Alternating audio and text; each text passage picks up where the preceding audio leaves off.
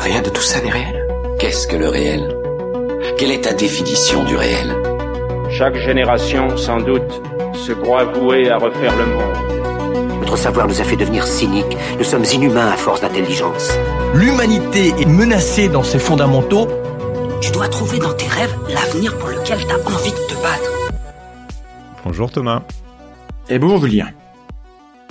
Alors tu es écrivain, biologiste, dramaturge. Tu tiens euh, le blog La Menace Théoriste et tu es cofondateur de l'association pour la science et la transmission de l'esprit critique, Aztec, et d'une chaîne YouTube, La Tronche en Biais. tu es aussi connu sous le pseudo euh, Acer Mandax ou Mandax, si jamais certains ne, te reconnaissaient pas. Est-ce que que j'oublie quelque chose qui, pourrait nous aider à cerner le personnage? Est-ce que tu es papa? Tu as d'autres activités cachées? Qu'est-ce qui est important de savoir sur toi? Ce qui est important, bah, tu l'as dit. Non, non, euh, voilà. C'est complet. En, gros, les, les gens sont compliqués, les gens font plein de choses, c'est normal. Donc euh, là, ça se voit un peu, c'est tout. Alors on va commencer comme d'habitude par euh, par poser un peu le cadre. Et je propose tout simplement de lire la description de, de ta chaîne YouTube pour commencer. Alors, la tronche en biais propose de découvrir les biais cognitifs qui tordent notre belle rationalité et nous conduisent à des erreurs prévisibles. À l'heure des fake news, des bulles de filtre et de la massification de l'information, savoir distinguer le vrai du faux devient une vraie compétence de haut vol, et cela nécessite de la méthode. Cette méthode de recherche systématique de l'erreur, d'humilité épistémique, c'est la science. La zététique est un logiciel antivirus pour l'esprit. On va commencer par ça. Qu'est-ce que la zététique et qu'est-ce que la rationalité telle que tu l'entends, puisque je sais qu'il y a plusieurs définitions de la rationalité, ce qui peut parfois prêter à prêter à confusion. Euh, alors c'est un concept très compliqué. Alors d'abord, euh, d'abord zététique. Le mot zététique en soi, euh, bon, il vient du, alors, je crois que c'est du grec, zétain, qui veut dire je cherche, j'examine. Bon, bon, c'est un peu comme le mot philosophe, qui veut dire qui aime la sagesse.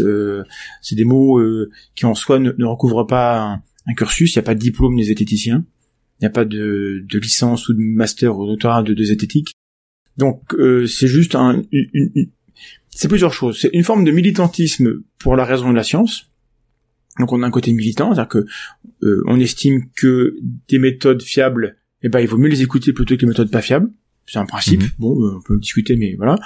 C'est une forme de de vulgarisation des sciences, c'est-à-dire que euh, puisque on commence par douter, bah comme on aimerait quand même savoir, et bah du coup on apprend à soi et on aide les autres à apprendre bah, comment on fait la part des choses entre ce qui est fiable et ce qui est pas fiable. Où est-ce que je dois douter, où est-ce que je peux éventuellement lever mon, doute et avoir un avis. Et puis historiquement, euh, par rapport aux objets que les, que les fondateurs Henri Brock et, et, et ses successeurs ont choisis, elles étaient dit que c'est une approche rationnelle du paranormal aussi, parce que pour parce que donc moi qui était prof de, enfin qui est prof de physique a, avait choisi les ondes de l'astrologie de, de dans le dans le paranormal comme objet sur lesquels appliquer bah, l'art du doute et la méthode etc et donc voilà donc dans le groupe des gens qui se reconnaissent zététiciens, il y a des gens qui euh, ont une casquette plutôt paranormale, plutôt vulgarisation, plutôt militant, les trois. Euh, il y a peut-être même d'autres dimensions auxquelles je, je pense pas. Donc c'est pas un, euh, c'est pas un groupe homogène c'est des gens qui s'entendent sur plein de choses, et puis il y a plein de choses sur lesquelles on n'est pas d'accord d'ailleurs.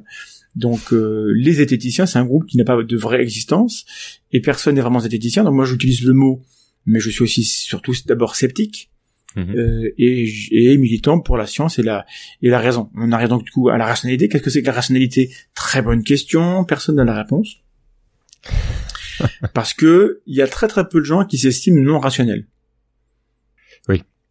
Donc les gens euh, qui disent euh, ça crève les yeux, c'est évident, pour eux, euh, ils ont des raisons de penser ce qu'ils pensent. Donc là, être rationnel, donc il y a, il y, a, il y a deux côtés, il y a la, rationalité instrument, enfin oui, un, instrumentale, c'est la plupart des gens, malgré tout, sont plutôt rationnels parce que ils arrivent à coordonner les moyens avec les buts qu'ils recherchent.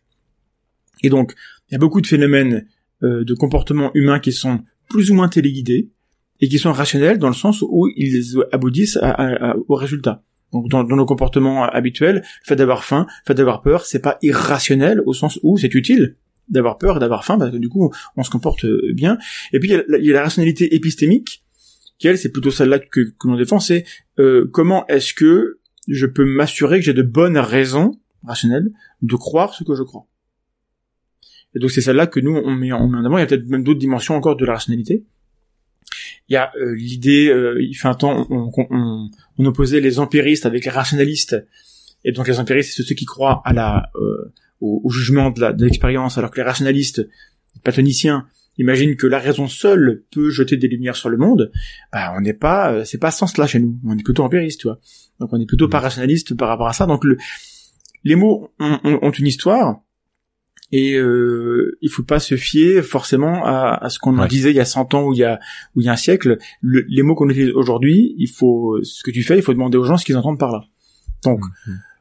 voilà, donc euh, j'appartiens au, au, groupe des gens qui, qui, aiment la zététique et qui aiment la rationalité dans ces sens-là. Ouais, c'est assez marrant parce que je vois qu'il y a effectivement, euh, c'est un mot qui est tellement euh, utilisé, de manu qui a été vulgarisé, qui en plus de base, même quand on regarde dans la définition, il y en a quatre ou cinq. Euh, ben oui.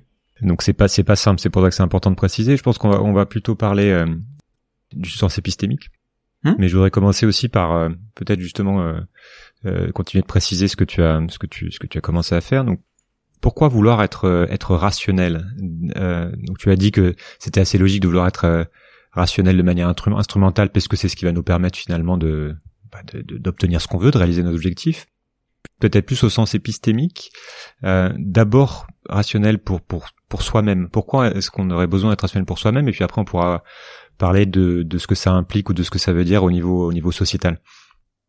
Bah, tout bêtement, euh, moi je fais partie euh, de ces gens qui pensent qu'il n'y a jamais de bonne raison de croire un truc faux. Si c'est faux, pourquoi est-ce que j'y croirais? Or dans le monde, on ouvre les yeux, on regarde, il y a plein de gens et moi ça même peut-être ça m'arrive d'ailleurs, qui croient des choses fausses et, euh, et on se rend compte que bah, euh, ça peut leur apporter du, du, réconfort, ça peut leur apporter du plaisir, ça peut leur apporter plein de choses, n'empêche que c'est faux.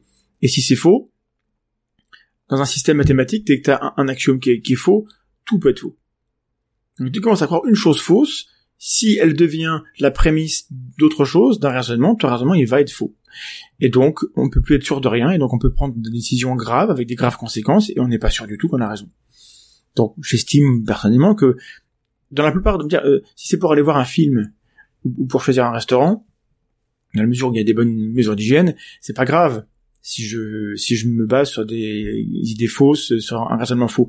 Mais si c'est pour choisir un médecin euh, pour un chose de grave ou euh, pour aller voter en, en, temps de crise lorsqu'il y a des gens vraiment euh, pas forcément recommandable d'un côté et ou de l'autre, euh, hmm. ça a des conséquences graves. Donc, euh, et, et donc individuellement et collectivement, on a tous intérêt à ce que chacun croit des choses vraies, parce que la plupart des gens sont des gens sympas en fait. La plupart des gens sont d'accord. Enfin, parce que euh, aussi c'est c'est pleinement rationnel. J'ai intérêt personnellement à ce que la plupart des gens autour de moi soient heureux. Si les gens autour de moi sont heureux, personne va venir me dévaliser, personne va vouloir prendre mon job, personne parce que les gens sont contents de ce qu'ils ont quoi. Donc euh, euh, une société dans laquelle la, plupart des gens autour de moi sont heureux est une société dans laquelle moi je j'ai plus de chances d'être heureux aussi. Donc le bonheur est quelque chose de magnifique, c'est-à-dire que plus on, en a, plus on peut le partager, plus on le partage, plus on en a.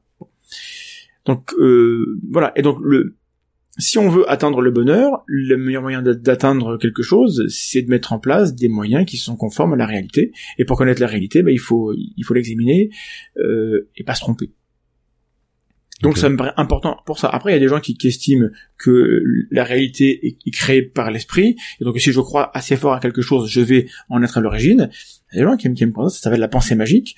C'est super agréable, et on peut faire des bouquins et des romans formidables avec ça. C'est ce que j'allais dire, c'est des gens que ça rend très heureux ça les rend très heureux. Euh, enfin, ils croient que ça les rend très heureux. Ça les rend heureux de croire ça, mais est-ce que la croyance a des conséquences qui, qui, elles les rendent heureux? Pour ça, il faut, il faut mesurer.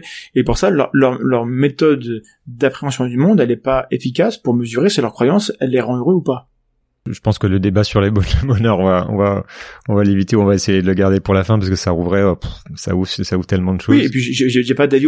Une fois que j'ai dit ça, moi j'ai plus rien à dire. Le, bonheur, des gens, ça la regarde.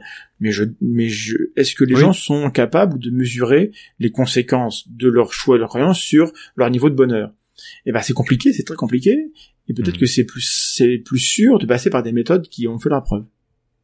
Alors, je voudrais qu'on parle euh, de, de la manière dont on fonctionne et de, aussi d'introduire la notion de biais cognitif euh, mmh. et de et de, de qu'est-ce que ça joue par rapport à notre rapport au monde? Qu'est-ce que ça explique? Donc comme tu dis nous nous réclamons euh, enfin, tout le monde se réclame de la raison. Il y a très très peu de gens euh, qui vont dire je ne suis pas raisonnable, mes choix ne sont pas raisonnables. Euh, même quand on dit, par exemple, que je suis tout bête, mais qu'on me dit ah bah là je, je suis mon intuition. Je, mmh c'est qu'à ce moment-là, on estime que c'est raisonnable de faire ça. C'est raisonnable de suivre son intuition. C'est la meilleure chose à faire, comme tu dis, pour dans le but d'atteindre un résultat, d'atteindre un objectif, parce qu'on pense que ça marche. Effectivement, on pourrait voir que dans certains cas, c'est plus intéressant de suivre son intuition que de prendre le temps de rationaliser. Mais dans quelle mesure euh, on peut dire que ce qui est ce qu'on dit communément d'ailleurs que nous sommes effectivement des êtres rationnels? Ou en tout cas est-ce qu'on est aussi rationnel qu'on a tendance à le penser? Dans quelle mesure est-ce est-ce est-ce la raison qui guide effectivement nos choix la plupart du temps nos actions? Tu vois y a, ça a été pas mal étudié ça je voudrais qu'on mmh. commence à parler de ça en gros, euh, la psychologie, la psychologie sociale, ça fait 80 ans maintenant que on sait bien que les, gens inventent des raisonnements pour justifier leurs actes. C'est-à-dire que si, euh, enfin, on a l'expérience de H, euh, on a, j'ai oublié les noms des autres, mais on a des expériences où, par exemple, je te donne, je te montre deux photographies et je te demande quelle personne des deux, photos, alors deux femmes ou deux hommes, euh, tu trouves euh, le plus attirant, le plus sympathique ou le plus compétent. La question peut être variable. Tu choisis A ou B, à mesure que tu, choisis A. Et je te montre comme ça plusieurs fois. Et puis après, je te demande de justifier ton choix et je te mets devant les yeux la photo que tu as choisie. Sauf qu'en fait, j'ai fait un échange sans que tu te rendu compte, j'ai mis la, photo B. La plupart des gens se rendent pas compte, et la plupart des gens n'ont aucun problème à justifier le choix B en expliquant que bah, cette personne-là, pour telle raison, elle, porte des lunettes, donc ou alors elle, elle, a tel vêtement ou, tel sourire. Et donc, les gens arrivent à donner des raisons parfaitement acceptables d'un choix qui n'est pas celui qu'ils ont fait. Et c'est ce qu'on arrive, et c'est tous les jours, tous les jours, on fait des choix pour des raisons qui en partie nous échappent, mais on a un récit par rapport à qui mmh. on pense être dans tel dans tel contexte social ou dans dans, dans telle dynamique euh, pas de, de, de, la vie mmh. et après coup on se dit euh, ce que j'ai fait là euh, j'ai eu raison de le faire parce que parce qu'il y avait ça ça ça et ça est-ce que les raisons qu'on donne aux, aux choses qu'on fait sont les vraies raisons qui nous motivent? En partie non en partie oui et sauf que les raisons vraies et les raisons fausses, on est incapable de les distinguer nous-mêmes. Donc il faut, il faut des outils externes pour, pour le voir.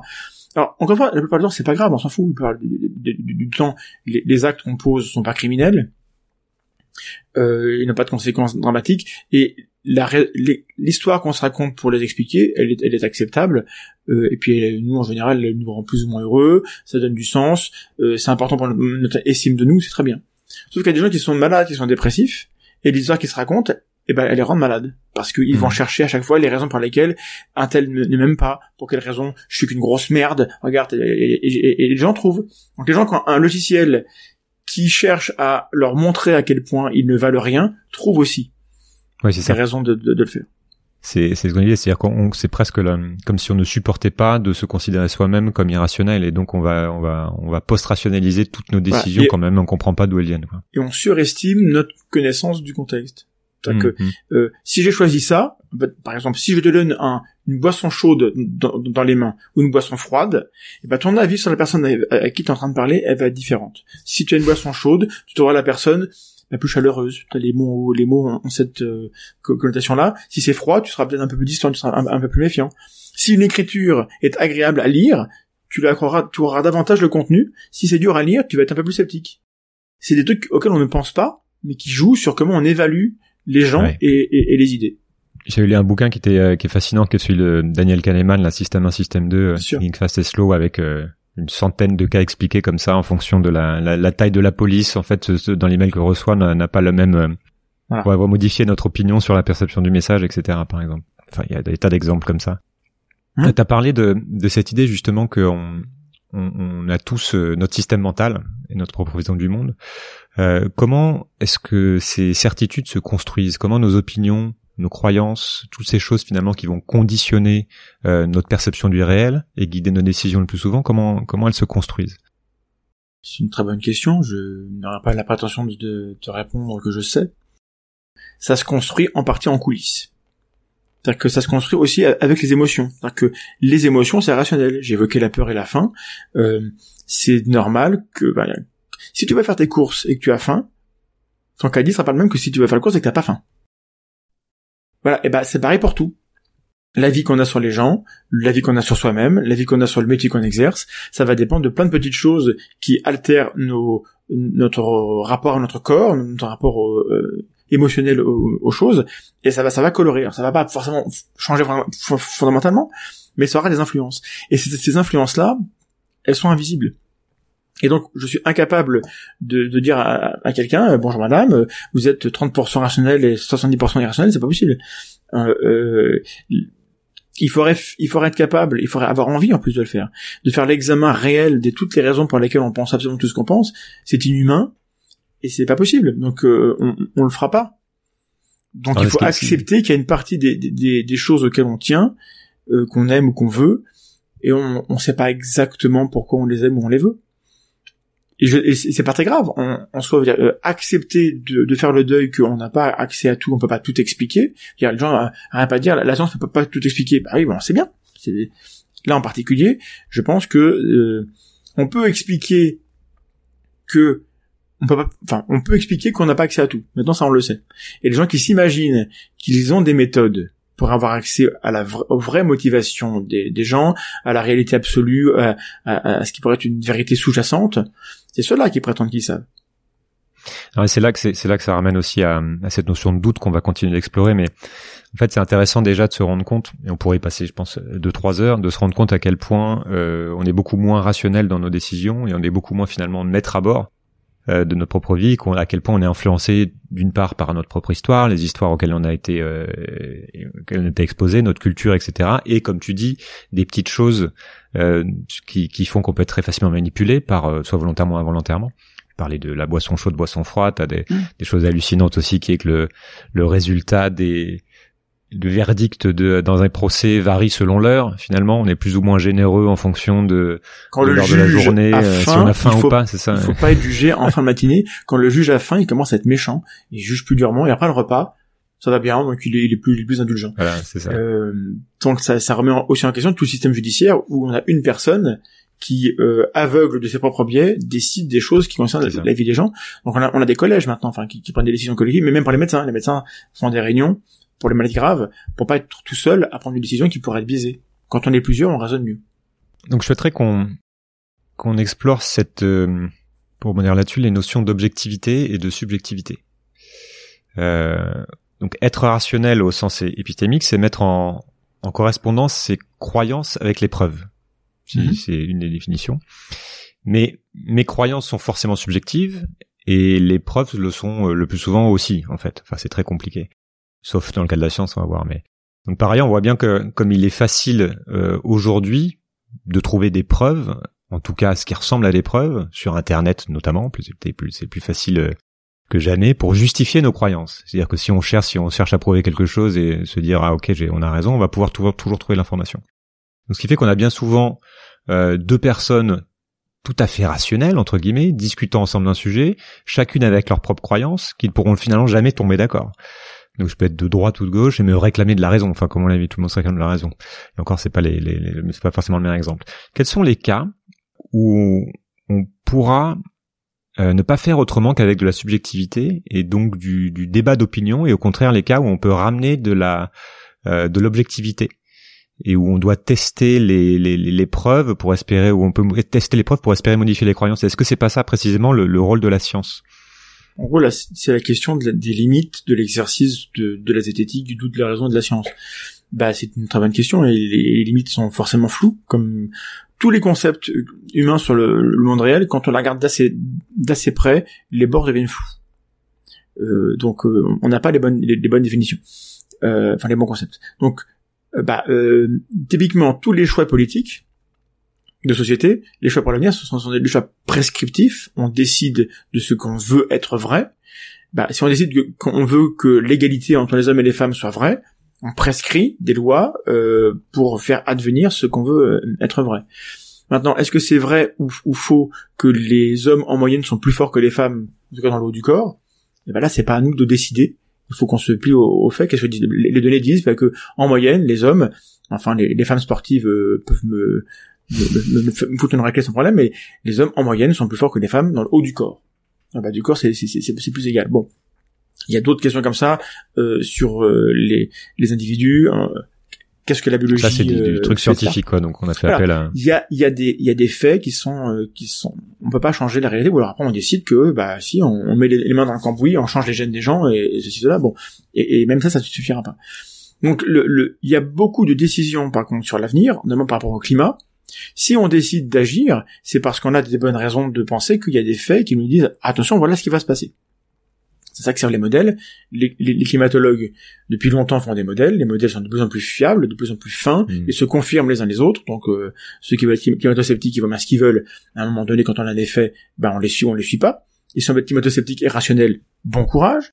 Euh, et quand on a les faits, après on décide. Est-ce que ça vaut le coup de se fatiguer à prendre des décisions? Est-ce que on pourrait pas se dire bon, on reste comme on est, euh, on brûle tout le pétrole, et puis dans 40 ans, bah, les autres, bah, ils font bien ce qu'ils veulent, et puis nous, euh, on aura une vie confortable.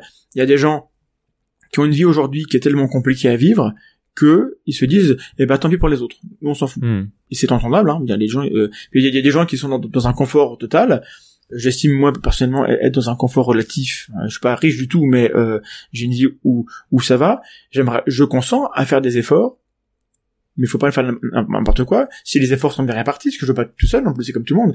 Je consens à, faire les efforts si on me prouve que tel effort aura telle telle, telle conséquence. Voilà. Donc la science elle est utile pour éclairer, dire voilà, vous avez le choix entre A, B, C, D, vous avez plusieurs scénar- scénarios. Nous, on peut vous dire quelles, quelles conséquences on peut attendre de telle ou telle décision. Donc ça, ça c'est des données scientifiques. Mais ce qu'on veut, la priorité qu'on va mettre, par exemple le masque, priorité à la sécurité ou à la liberté? Parce que les gens qui sont anti-masques actuellement par rapport au, au Covid, ils ont un argument qui est un argument réel et fort, c'est que ça empiète sur la liberté. Ils ont totalement raison. Les autres arguments sont un petit peu à chier, mais celui-ci il est, totalement vrai. Le, le- le masque, euh, en plus, c'est pas agréable, c'est pénible, et on vous force à le faire, et puis on vous met une amende, donc on empiète sur votre liberté. Bon, c'est pareil lorsqu'il y a un feu rouge, ça empiète sur ma liberté de passer, au- de passer euh, avec ma voiture alors, alors qu'il faut que je m'arrête. Bon. Et même quand il y a personne, je m'arrête d'ailleurs. hein. Il y a un feu rouge, je m'arrête. Et ben ça, c'est un débat, et il n'y a pas de réponse scientifique. En revanche, si on, on veut argumenter, oui, mais les mailles sont trop sont trop grands, donc le virus passe à côté, c'est con parce que le virus, il, il est pas tout seul, il est dans des gouttelettes. Et les gouttelettes, elles, elles sont plus grandes que, que, que, que la maille. Hmm. Euh, oui, mais on peut pas respirer parce que euh, l'oxygène passe pas. Bah, si les mailles sont trop grandes, l'oxygène il peut pas passer. Hein, je vous garantis. Donc, donc il y a plein d'arguments dont on sait qu'ils sont factuellement faux. On on peut trancher. Votre argument il est faux. Donc euh, arrêtez l'utiliser. Mais l'argument de la liberté il est vrai. Oui, donc on, Maintenant, on comprend bien Quelle a- a- priorité on met aux autres Ça c'est c'est pas la science qui peut le dire. C'est-à-dire qu'il y a effectivement des, et on pourra pareil en parler, mais la, la zététique, en fait, enfin, ce que, ce que tu fais va pas aller sur toutes les, mais il y a, il y a, il y a des limites très précises. C'est-à-dire que justement bien faire la différence de- de- entre ce qui est de l'ordre de, de l'opinion, du non prouvable, entre guillemets, Voilà. euh, des histoires qu'on se raconte, Des préférences, des préférences, etc. des, des priorités, des valeurs. et, et ce qui est de l'ordre de euh, de la de la science et euh, c'est pour ça que j'ai commencé à employer le mot science et je pense que c'est intéressant d'y passer du temps parce qu'il y a un vrai lien aussi entre rationalité et science puisque la, science aussi repose sur cette idée de, raison. Pour qu'il n'y ait pas de confusion, et puisque je sais qu'il y en a souvent, qu'est-ce que, comment on définit la science et surtout la méthode scientifique? Et qu'est-ce que, en quelques mots, qu'est-ce qu'elle apporte à notre euh, rapport au monde? Euh, et même peut-être aux origines de la méthode scientifique qu'est-ce que cette nouvelle méthode, cette nouvelle manière de raisonner sur le monde a, apporté et continue de nous apporter? Quand on prononce le mot science, il y a ce que ça dénote et ce que ça connote. Donc les gens, euh, dit science, ils entendent technologie, ils entendent euh, euh, le vaccin contre contre la rage, ouais super, enfin je suppose super, euh, mais euh, révolution verte, euh, pasteurisation, euh, technologie, téléphone, liberté de mouvement, etc. Et puis bombe atomique, centrales nucléaires euh, qui, qui, qui font peur, eugénisme. Donc la technologie, c'est qu'est-ce qu'on fait avec les connaissances produites par la science. C'est de la politique. La technologie, et c'est du commerce. Enfin, c'est, c'est, c'est de l'ordre vraiment de. C'est, on n'est pas dans la production de connaissances. On est dans. Ah, maintenant qu'on sait, qu'est-ce qu'on va faire? Quel droit on va s'autoriser euh, par rapport à, la nature, par Ça, rapport au- ça rejoint cette notion de valeur, d'histoire euh, qu'on veut, qu'on veut, Voilà. qu'on- du monde qu'on veut Et ça construire. là-dessus, euh, on peut débattre euh, tout à fait, euh, et, et on peut on peut démontrer qu'un tel a plus plus raison que, que tort, mais en tout cas, euh, euh, c'est des préférences. C'est-à-dire que soit on décide que utiliser l'arme atomique, c'est justifiable parce qu'il faut taper un grand coup et après les gens se calment et il n'y a plus de guerre. Bon, c'est un argument. Ou alors on décide que c'est totalement inacceptable parce que ça a de trop graves conséquences et donc on, on dit non. Et les deux positions peuvent être argumentées. Je dis pas que qu'elles sont valables, qu'elles sont égalité, elles sont argumentables avec avec des faits et les faits eux sont produits ailleurs dans dans dans dans un dans un environnement qui est celui de la science. On entend aussi les savants les gens en blouse blanche avec une grande barbe qui viennent à la télé, qui moi je suis un expert, donc je parle. Donc quand on, on, entend science, on entend savant. Euh, et là, on a des représentations qui sont un petit peu euh, souvent euh, qui viennent qui viennent de l'art, du cinéma, de, de, littérature, où on a le, le savant fou. Euh, et donc, si Raoult a du succès, c'est parce qu'il correspond à ça correspond à l'idée qu'on se fait du savant euh, qui a raison contre tous, euh, qui est euh, voilà avec la, blouse, la barbe, le personnage, etc. Donc, je sais pas qu'il y a que ça, mais ça joue dans la manière dont, les gens perçoivent. La science, c'est pas ça. Il y a une, une autre acception, c'est la science, c'est l'état des connaissances. Aujourd'hui, boum, on est le 28 septembre. Qu'est-ce qu'on sait, qu'est-ce qu'on sait pas, qu'est-ce qu'on est incertain, qu'est-ce qu'on ignore? Ça, c'est la science. Oui, dans le sens où scienza, le mot scienza veut dire connaissance initialement, mais en réalité, ce que euh, moi, en tant que sceptique zététicien, je défends, c'est pas tout ça. Attaquer, critiquer les savants parce que c'est des humains et ils ont autant de que les autres. Et parfois, ils ont des, des, des conflits d'intérêts, et parfois c'est des ordures, et parfois euh, ils sont mal lunés ou ils sont bourrés. Bon. Attaquer la, la, connaissance actuelle parce qu'aujourd'hui, ce qu'on sait demain peut-être sera faux. Donc attaquer ce qu'on sait aujourd'hui n'est pas euh, indépassable. Attaquer les choix technologiques. Est-ce qu'on veut la 5G ou non? Il y a plein d'arguments anti-5G valables. L'idée que les ondes nous rendent, nous rendent malades, ça c'est con a priori, parce qu'il y a en revanche dire que la 5G consomme fait qu'on consomme plus d'énergie, qu'on consomme euh, et, et, du coup ça, ça entretient une, une, spirale qui ne va pas dans le sens d'une parcimonie qui pourrait être profitable pour l'environnement, c'est un bon argument. Voilà. Donc voilà, la science telle que nous on la défend, c'est la démarche scientifique. Oui, alors justement, comment comment en quelques mots, comment s'explique la, la méthode scientifique? En quelques mots, c'est une démarche collective et corrective. Je viens avec une hypothèse euh, sur le monde. L'hypothèse, elle est, elle est pas neutre. C'est-à-dire que euh, ce, en quoi croit Raoult, c'est faux. Le savant, il n'arrive pas neutre face au monde. Il arrive avec des présupposés parce qu'il est, il est né dans telle culture, il a appris telle chose, il ignore telle autre. Et par rapport à ce qu'il sait, ce qu'il ignore, il se pose des questions. Il pose des questions, il vient avec une hypothèse et il la teste. Et le scientifique qui utilise la science va chercher à casser son hypothèse. Donc il va la suivre dans, tous les sens. Et si l'hypothèse elle résiste, il dira elle doit être vraie. Donc je, je, la, je, la, publie et je propose que les autres la testent à leur tour. Donc faire de la science, c'est venir publiquement proposer une hypothèse qui a tenu à tous les tests auxquels il l'a soumis. Donc typiquement, si je veux croire qu'un médicament marche, je la soumets à un test qui doit évacuer toutes les possibilités de biais que je pourrais avoir de croire qu'elle marche. Donc le test doit être trop exigeant. Et si malgré tous mes tests très exigeants, je vois un effet quand même, alors ça marche, peut-être. En tout cas, euh, en cas, j'ai d'y croire.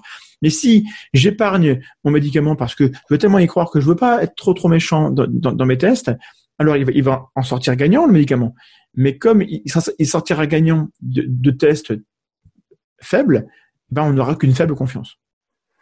C'est pour ça qu'on a aussi autant euh, autant de débats sur la, la, la, manière dont on a testé. Et souvent, là, il y a beaucoup d'erreurs qui sont faites dans les euh, découvertes scientifiques parce que justement, il y avait des biais dans la, manière de tester. C'est la méthode qui est importante et, et, et, les sources de biais. Une, une étude parfaitement euh, propre euh, partout, euh, à part chez les physiciens. Ouais. c'est des cas de l'humain, voilà le, P, le PFH, le putain de facteur humain. Dès qu'il y a de l'humain, il y a de la place pour pour des, des facteurs qu'on ne voit pas, qu'on ne sent pas, qu'on n'entend pas, c'est des, et qui sont là malgré tout et qui peuvent faire pencher un peu la, balance subtilement, mais assez pour qu'on ait un résultat qui soit un, un, peu fou. Donc la, la, les gens qui veulent travailler sans méthode peuvent avoir raison, mais ils peuvent avoir tort. Comment ils font la différence? Bah, Pour faire la différence, il faudrait avoir une méthode. Est-ce que, euh, pour rester sur la science, est-ce qu'il y a la science ou des sciences? C'est pareil, c'est des choses qui reviennent souvent. Tu vois, certains euh, parlent parfois de science mainstream, tu vois, par opposition à science alternative ou de nouvelles sciences, comme s'il y avait euh, plusieurs écoles. Alors, la science ou les sciences, c'est, un débat sémantique euh, qui m'intéresse pas beaucoup. On peut dire, moi je lis les deux sans problème, parce que les sciences, l'édition. Non, mais tu vois, le, tu vois ce que je veux dire dans, dans, dans la. Bah, je dis bien, mais d'abord, d'abord dans le ce qu'on appelle les, les, mainstream, les sciences humaines sont, ils sont en sciences humaines, on n'est plus euh, pro, euh, prompt à à dire au pluriel parce qu'on a plus conscience des situations euh, sociologiques des gens et un physicien, un biologiste, un, un, un psychologue, c'est pas exactement le même métier. Et puis quand, quand on est en physique, on, on a plus accès à une, à une science pure entre guillemets, ça qu'il y, y, a moins de biais. On dit la science, que là on, a la méthode et, basta ou en maths encore pire. Euh, maintenant, euh, une science alternative, ça existe dans le même sens que un fait alternatif existe. Une science alternative, je ne sais pas ce que c'est. C'est une science qui, en gros, c'est une, c'est une parole qui dit moi ce que je, je, je dis c'est vrai et je l'ai et je l'ai je l'ai testé chez moi et ça marche mais j'ai utilisé une méthode qui n'est pas la méthode scientifique. Bon bah euh, euh, jusqu'à preuve du contraire, la méthode scientifique c'est ce qu'il y a de mieux. Parce ou, que, ou alors ils vont dire ça marche. Euh, j'ai utilisé une méthode scientifique mais qui n'a pas été reconnue parce que euh, ça c'est quelque chose qu'on entend beaucoup parce que euh, le système de publication parce que il oui, y a des gens qui c'est c'est évidemment possible qu'une grande découverte là reste dans l'ombre parce que les savants n'ont pas comprise. Mais c'est possible aussi qu'il y a beaucoup de choses qui restent dans l'ombre parce que c'est des grosses conneries. Avec des gens complètement tarés, avec des gens euh, qui vont pas très bien, ou des gens qui, qui, qui, qui ont des tempéraments euh, mégalos et qui pensent qu'ils vont tout révolutionner. Les gens qui pensent révolutionner le monde, il, il, il en est tous les jours. Il y a beaucoup plus de, de, de, de charlatans que de génies. Les vrais génies, c'est rare. Einstein était pas docteur, il n'était pas dans des labos, il a, publié des papiers, bon c'était il y a longtemps, mais euh, très très très vite, les gens regardaient, on dit mais c'est très valable ce qu'il a fait, et, ça a été euh, testé et c'est sorti, et c'était une révolution. Euh, Einstein. Il y a d'autres gens qui font des travaux, mais la science est devenue tellement complexe que avant de vouloir révolutionner quelque chose, il faut le comprendre. Les gens, la plupart des gens qui veulent révolutionner la science sont pas experts des domaines qu'ils veulent révolutionner. Donc, comment je sais moi si ce qu'ils veulent révolutionner ils l'ont compris ou ils sont pas en train d'imaginer un truc qui en fait n'a pas de sens pour l'expert? Il faudrait être expert pour mesurer. La plupart des gens qui font confiance à un mec qui est dans son coin qui dit un génie, si eux-mêmes sont pas experts, ils peuvent pas savoir s'ils ont confiance pour de bonnes raisons. C'est pour ça qu'il y a des revues. C'est pour ça qu'il y a des voilà, groupes d'experts qui sont censés valider ou invalider voilà. le. Et évidemment, c'est imparfait. Évidemment, il y a des biais de publication. Évidemment, il y a des gens qui vont défendre leur théorie parce que c'est la leur et qui veulent pas que, que les autres. Mais l'offre est tellement plurielle. Il y a tellement, il y a tellement de scientifiques maintenant. Il y a des milliers de revues. Quelqu'un qui fait un travail propre, il trouvera à le publier. Toujours. Euh, peut-être que ça, que ça va lui prendre du temps et, et peut-être que c'est injuste et peut-être que pour plein de raisons euh, euh, il y aura des débattements dans les roues. N'empêche que ce qui est vrai euh, est, est, bien démontré. L'avantage d'une démonstration c'est que c'est universel si, si c'est logique c'est logique point. Et si c'est démontrable alors oui. Et la plupart des des, des comme enfin la, la mémoire de l'eau chez les homéopathes bah désolé ça marche pas et on a testé. L'énergie libre euh, ou la double causalité de quelqu'un que, tu as invité. Euh, euh, voilà, euh, c'est des gens euh, qui ont beau jeu de dire ah euh, le système est, est pourri. N'empêche que le système il, il, il, produit des résultats.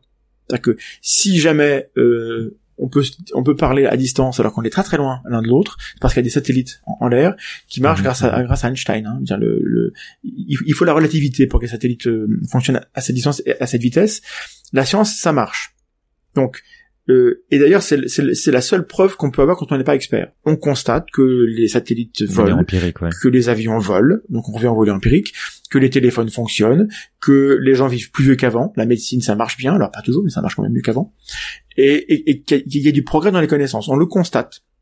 Donc les gens qui disent que le système est, est pourri, au minimum, ils devraient mettre de l'eau dans leur vin et dire que le système n'est pas parfait, mais il marche un peu quand même. Et, et qu'est-ce qu'on a d'autre à part à part la foi pure et simple et, dire on se fait parce que lui il me plaît bien, je l'écoute, ce qu'il dit a du sens et, et je m'y fie. Qu'est-ce qu'on a d'autre que la logique et, et, les faits et la démonstration pour évaluer si quelqu'un dit vrai ou dit faux? Moi je ne sais pas.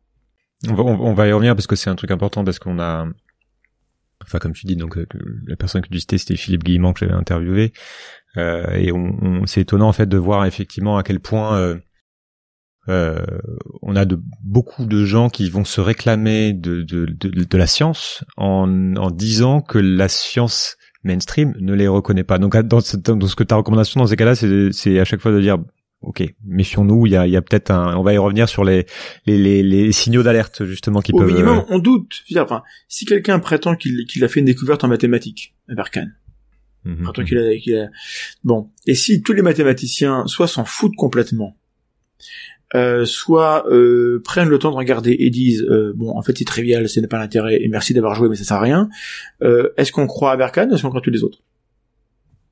Bon, que, en fait, on en est là, c'est-à-dire que euh, les, le grand talent des imposteurs, sans transition, le grand talent des imposteurs, c'est de ne pas avoir l'air d'être des imposteurs. Si le mec, tout de suite, tu sens que, waouh, ça, ça va pas bien, c'est que, c'est qu'il fait mal son travail. Et si le mec, tu sens, tu sens pas ce qu'il dit, il, a l'air fourbe, etc. Et que malgré tout, tout le monde, euh, les grands experts l'écoutent, bah c'est que sans doute que même s'il a l'air d'être un fourbe, et peut-être qu'il est hyper antipathique, que c'est un gros con, mais les gros cons parfois ont raison.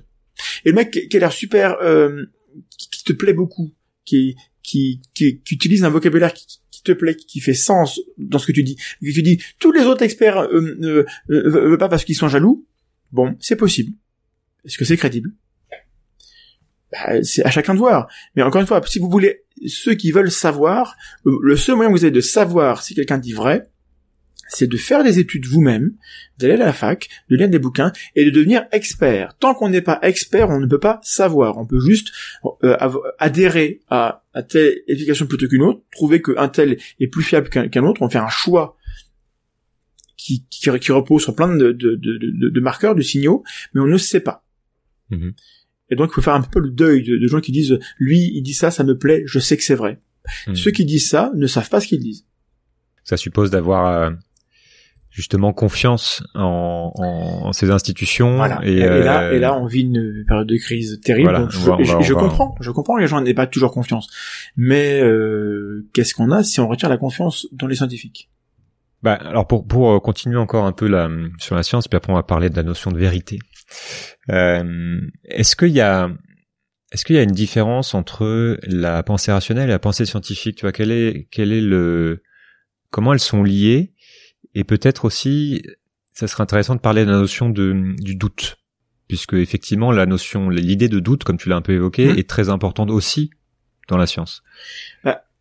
La science fonctionne sur des grands principes. Il y a des grands piliers de, de Merton qui sont les résultats et les protocoles doivent être lib- euh, libres. C'est-à-dire qu'on doit, euh, on doit pouvoir savoir comment un tel est arrivé à telle conclusion. Donc on doit avoir dans, le pap- dans la publication accès aux données sur lesquelles il, il- il travaille, voir comment il a fait le protocole exact. Donc les gens qui euh, qui publient des brevets, bah eux c'est des brevets, ils cachent en partie les, les choses.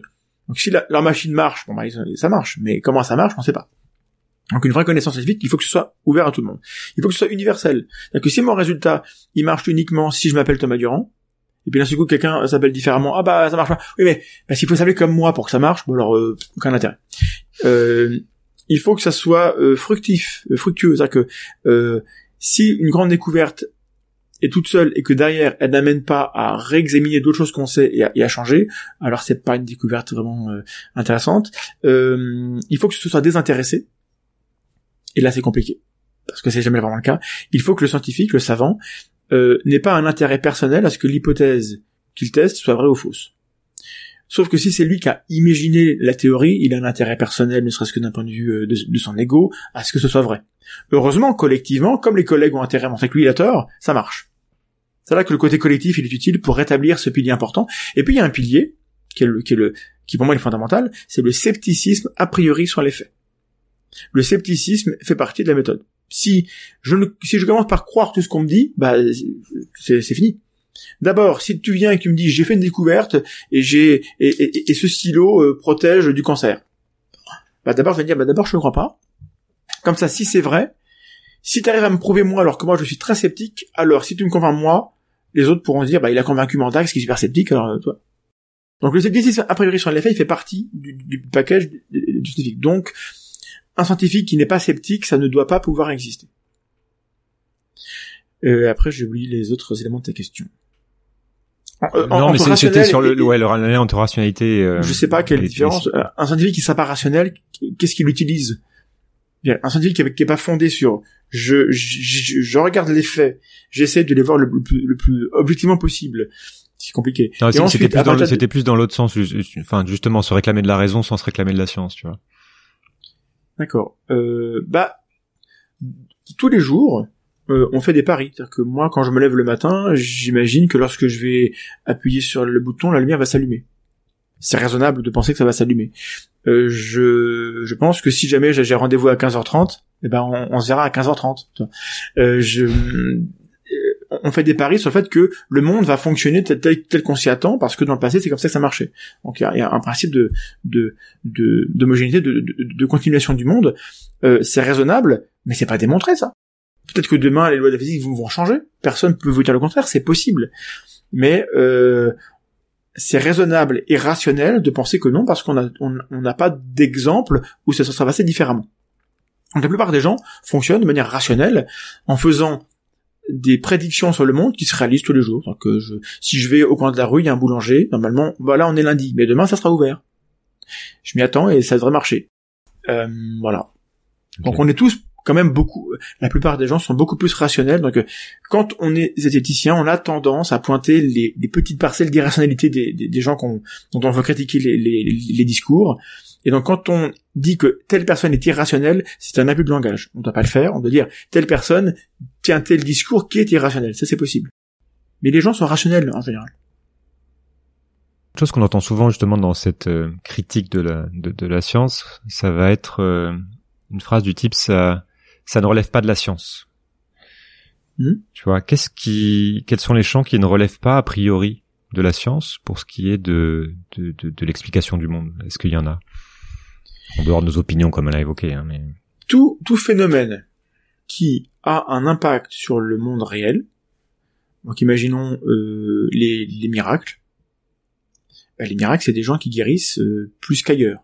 Donc à Lourdes, quand on regarde le nombre de gens qui guérissent à Lourdes par rapport aux malades, alors de mémoire, hein, c'est à peu près 1 sur 100 000. Des gens qui ont une guérison et on ne sait pas dire pourquoi. Ça pourrait être Dieu. Euh, c'est 1 sur 100 000 euh, ailleurs aussi. Les hôpitaux, euh, les gens où on suit, qui sont pas dans, des sanctuaires, on en a 1 sur 100 000, il y a une guérison. Mince, on l'avait pas vu venir, il, il est guéri comment? On sait pas. Parce que la science n'a pas réponse à tout, et peut-être que plus tard on pourra savoir, mais là on sait pas. Les gens qui vont à Lourdes, ils y vont en voiture, il y a des centaines de morts sur la route. Donc, euh, juste pour, pour faire le, on voit des miracles là où en fait il y a autant de guérisons qu'ailleurs, dans un lieu où les gens, pour s'y rendre, prennent la voiture et meurent en route. Bon, donc il y a plus de morts, en gros, qui vont à Lourdes que de gens qui meurent en allant à l'hôpital.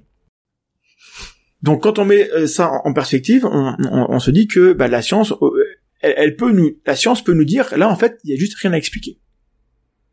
Il y a pas, j'ai pas besoin d'une théorie pour expliquer pourquoi à Lourdes des gens qui guérissent, vu qu'ailleurs ça guérit autant.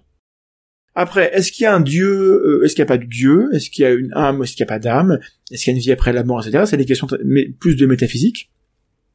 Et j'ai pas d'avis dessus, et la science peut pas en avoir. En revanche, les médiums qui prétendent parler avec les morts, ils prétendent avoir accès et récupérer des informations. Une information, c'est quelque chose qui a, un- effet sur le monde. C'est-à-dire que si je te dis euh, attention derrière toi, Julien, tu te retournes, hop, tu évites le boulet et, tu ne meurs pas. C'est un effet réel. Si je peux parler avec les morts, alors je peux obtenir des informations qui ont un effet sur le réel. Ma grand-mère, euh, mon arrière-arrière-grand-mère, qui, n'est plus là, si jamais elle a enterré un magot dans le jardin, elle peut me dire oh va derrière va derrière le, le tilleul au, au fond du jardin, tu creuses et à 3 mètres tu trouveras une cassette avec de l'argent. C'est super, ça a un, un impact sur le réel. Quand les médiums, les gens qui parlent avec leurs défunts, parlent avec leurs défunts, tout ce qu'ils en ramènent, c'est des banalités. Sympa, c'est aimez-vous les uns les autres, c'est euh, ne, ne t'en fais pas, je ne souffre plus, je vais mieux. Ce sont des messages que, dont je peux comprendre que les gens qui sont en deuil, en souffrance, veulent les entendre, ils en ont besoin psychologiquement. Mais le médium qui se fait le, le- qui fait profession de, de transmettre des informations, il ne transmet des informations euh, qui ont zéro valeur en termes d'informations euh, en plus. Si ou informations vérifiables. Voilà. notamment. donc le- ces croyances-là, si on veut y croire, ou les médiums qui peuvent voir à distance, je veux dire, quand on cherche les- sources à chaque fois, on, on tombe sur des murs, sur, sur des, sur des, des, des postes issues, il n'y a pas de preuves. Je C'est pas en parce train que, parce que pour, pour que ça marche, il faut y croire. Alors voilà. Si pour y croire, il peut s'appeler Thomas Durand, ou pas Thomas Durand pour y croire, euh, alors c'est pas de la science du tout, en effet, et, et c'est et c'est du registre. Euh, et dire, euh, je ne force personne à croire que Beethoven est le plus grand compositeur du monde. Si c'est ce que je crois, pour moi c'est une vérité, mais c'est pas une vérité sur laquelle la science peut, peut, peut avoir un, un impact. Éventuellement, quelqu'un peut me parler de Mendelssohn ou me parler de Bach, me dire quand même, voilà, et là je peux changer la vie. Mais euh, il y a des choses qui relèvent plus du sentiment, de, de l'impression euh, et, et- et du choix et de l'option métaphysique. Mais euh, mais dès que la métaphysique prétend expliquer des phénomènes qui auraient un impact sur le monde physique, alors on rentre dans la physique. Et si on rentre dans la physique, alors on rentre dans le dans ce que la science peut explorer. Et donc si une âme existe, et si je peux quitter mon corps, aller dans la pièce à côté et vous dire ce qui s'y passe, alors c'est testable. Et les gens qui prétendent ça prétendent parfois avoir été testés. Quand on cherche où sont les résultats, Quoique la science est, euh, donc est une méthode d'explication euh, du réel qui se révèle euh, très efficace, puisqu'elle nous permet notamment d'avoir prise sur le monde de manière concrète, de manière euh, réplicable, fois avec, systématique. avec, avec des conséquences négatives parce qu'on exploite trop les choses, ça, il faut le, le Oui, bien sûr, bien sûr, bien sûr. Mais comme tu dis, c'est aussi de derrière il y a des choix éthiques, il y a, il y a, il y a l'humain qui rentre en jeu, donc euh, voilà, tout ce qui est développement technologique. Donc sans la méthode scientifique, par exemple, le progrès technique est par exemple beaucoup plus aléatoire. hein. Enfin, c'est c'est un peu plus du, du hasard avant qu'on ait cette méthode scientifique. Donc elle permet aussi d'établir autre chose qui est intéressant, une forme de consensus sur les choses. C'est-à-dire en dehors de toute croyance, au-delà des cultures, il y a une forme d'universalisme, comme tu dis. Mais il y a évidemment d'autres tentatives d'explication du réel dans, l'histoire et encore très présentes aujourd'hui. Ce qui m'amène à la question, à quoi ça sert de vouloir établir une vérité consensuelle? Est-ce qu'on peut, est-ce qu'on ne pourrait pas finalement laisser libre à chacun de croire ce qu'il souhaite euh, et quels sont les sujets pour lesquels ça devient problématique D'une part, je laisse totalement les gens libres de croire ce qu'ils veulent. La question de dire aux gens ce qu'ils doivent croire. En revanche, euh, on vit dans des, dans des, dans un monde où on prend des décisions collectives et on vote. Et je ne suis pas vraiment d'accord pour qu'on dise qu'il est acceptable de traiter les noirs moins bien que les blancs, ou les jaunes, ou les, ou ce que vous voulez, ou, ou les blancs moins, moins- moins bien que les autres. Sur la base de, il vaudrait moins bien. Sur la base de, Dieu a dit ceci, ou sur la base de, ils ont un QI inférieur, ce que vous voulez. Donc, se mettre d'accord sur euh, la réalité du monde, ça permet d'éviter d'être injuste avec les gens. Je suis pas d'accord pour la, peine de mort, par exemple. Et la bonne raison, c'est qu'on n'est jamais sûr de rien. Sauf que quand quelqu'un est mort, il va pas revenir. Donc, d'un point de vue sceptique, je suis obligé d'être contre la peine de mort parce que je ne suis pas d'accord pour qu'on applique sur quelqu'un une sentence qui est irré- irrévocable, euh, euh, irréparable, sur la base de données dont on sait que il y a toujours un- une possibilité qu'on ait tort. Et, là- et voilà, enfin donc euh, euh, donc c'est important de, se mettre sur des, des, des consensus pour prendre des décisions. Tout ce qui tout ce qui ne relève pas des décisions euh, collectives, tout ce qui relève des choix personnels, si quelqu'un veut être enterré euh, en, en, en pointant vers, sur, à, à l'est ou au sud, c'est très bien. Si c'est important pour lui, s'il croit que c'est important, je n'ai pas à lui dire que c'est faux, que, que, que c'est faux. Ça n'a pas d'impact sur ma vie, c'est sa liberté. euh, heureusement qu'il peut le faire. Si quelqu'un veut prier cinq fois par jour, mais c'est super. Enfin, ben, si, si lui, ça, ça donne du sens à, à, à son existence, si ça le rassure, euh, ou si il, il- il a une connexion qu'il sent avec le cosmos, pas de problème. Si quelqu'un veut, enfin, je, il tout ce qui n'a pas d'impact sur la vie des, des, des, des autres ou un impact bénéfique, je ne m'autorise pas à euh, y être opposé. Je peux avoir un avis, mais Mhm. j'ai pas à y être opposé. Et je sais pas si ça t'apprend à, à ta question, mais ta question elle, est- un, un- un peu compliquée, c'est que euh, pourquoi c'est important d'avoir des consensus? Bah à un moment donné, si euh, là on va voir les élections euh, aux États-Unis. Bon, si on se met pas d'accord sur euh, c'est quoi le, le critère pour dire qui gagne, qui perd, bah c'est la guerre civile. Hmm. Et, et Trump, euh, on est presque là. Il va dire que bah euh, les, les résultats, bon, on verra bien, on verra si j'accepte ou pas. À un moment donné, il y a des règles du jeu. On, on s'est mis d'accord sur les règles du jeu. Là, on a un exemple flagrant justement que, que- que- et puis on- je pense qu'on va y revenir aussi quand on va parler du, du volet sociétal, c'est euh, de, de l'importance du euh, d'une d'une forme de consensus sur un certain nombre de sujets pour pouvoir faire société. Et, sans qu'il y ait consensus, au moins qu'on admette qu'il y a des processus par lesquels on décide. Si c'est 51% des gens qui décident ça, et ben les 49% normalement acceptent la règle du jeu. De- de- Enfin, donc un consensus sur le sur le processus. voilà, disons. Un argument qui est souvent avancé aussi contre contre contre la science, c'est qu'elle se trompe dans le sens où elle n'est pas définitive.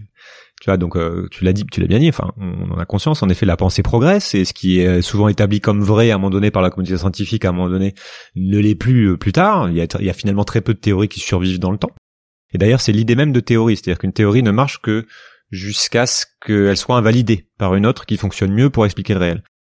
Du coup, on peut entretenir une certaine confusion et dire des choses telles que euh, ma croyance n'est pas prouvée scientifiquement, mais il est tout à fait possible que la science se trompe, ou la science dit ça, mais ça n'est qu'une théorie. Oui. Sous-entendu, mon explication du monde à moi, non scientifique pour l'instant, vaut autant que la tienne, puisque ma théorie vaut autant que la tienne. Qu'est-ce que tu penses de cette rhétorique? La science se trompe tout le temps, oui. Et les scientifiques le savent. Si vous lisez Darwin, dans ses bouquins, il y a des trucs où bah il savait pas, il, il, a, il a eu des hypothèses et c'était faux. Euh, quand est-ce que c'est la dernière fois qu'un qu'un imam a dit là j'ai eu tort?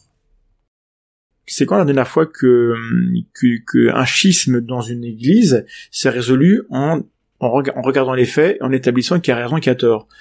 Bah, Les schismes se résolvent quand on massacre les hérétiques, on a tué les cathares, quand les jansénistes disparaissent parce que structurellement la société le- leur, point de vue n'est plus pertinent, euh, voilà, c'est des luttes de pouvoir. Dans la science, ce n'est pas des luttes de pouvoir, c'est euh, est-ce que la théorie elle fonctionne pour expliquer quelque chose? Et euh, un, un bon exemple pour expliquer pourquoi la science n'est pas juste une parole comme les autres qui vaudrait pas plus qu'ailleurs, c'est que si on efface tous les livres de toutes les bibliothèques, on se débarrasse de Victor Hugo, on se débarrasse de Darwin, on se débarrasse de Newton, on se débarrasse de, de, de Malherbe, tout ce que vous voulez. On va dans mille ans, et alors, pour peu que les gens parlent encore français, hein, on va faire cette hypothèse à la con, et on lit les bouquins qui existent dans mille ans.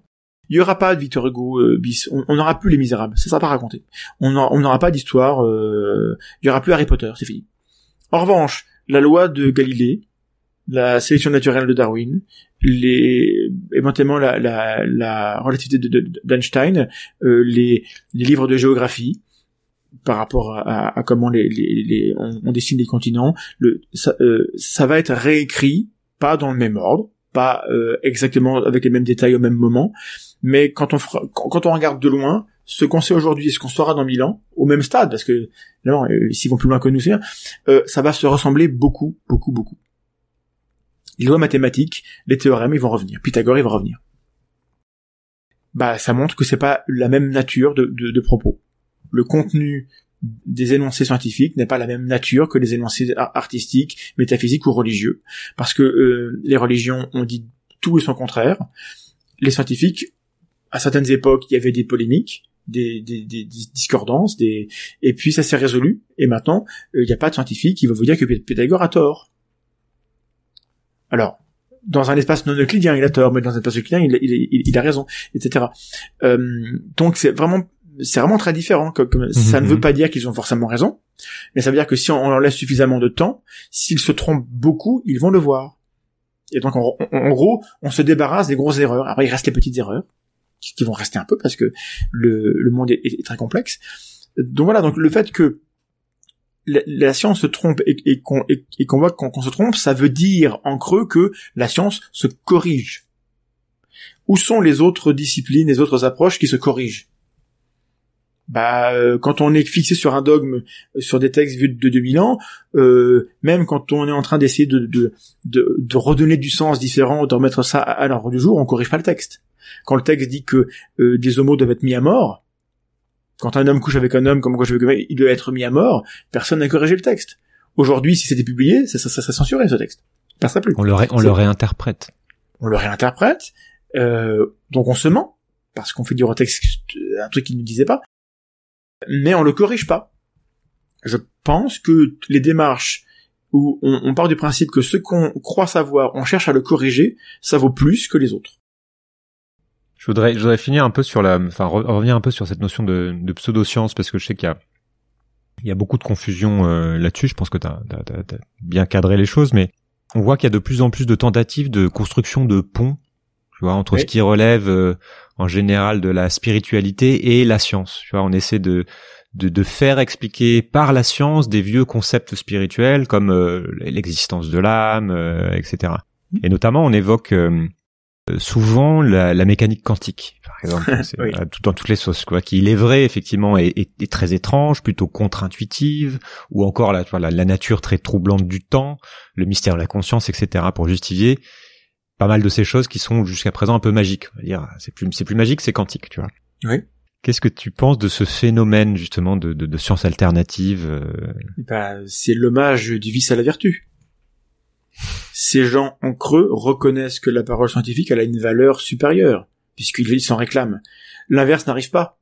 Il n'y a pas de scientifique euh, qui va convoquer un, un, un propos. Euh... Alors si, par métaphore, on peut prendre des poètes, on peut prendre des extraits de, de romans pour voilà, parce que la métaphore est jolie, mais on va pas chercher euh, des, des, justifications hors de la science à une, à une théorie. On va pas euh, dire, euh, on va pas prendre pas le Coran ou, ou, ou, ou la Torah la Bible, euh, en disant voilà, nous ce qu'on a c'est confirmé par la Torah. Bah non, l'inverse se produit. Donc c'est le, le mage, lui ça les vertus. Et autrefois c'était l'électromagnétisme qui était convoqué pour expliquer l'âme. L'âme était un, c'était la mode, voilà. Enfin le, les, les spirites avec leur, leur, leur, leur science du spiritisme, on avait même des des ectoplasmes. Hein et puis après, on a, inventé la chimie analytique, et bah du coup, on, on a peu d'ectoplasmes, parce qu'on on pourrait voir ce que c'est, donc on en a plus.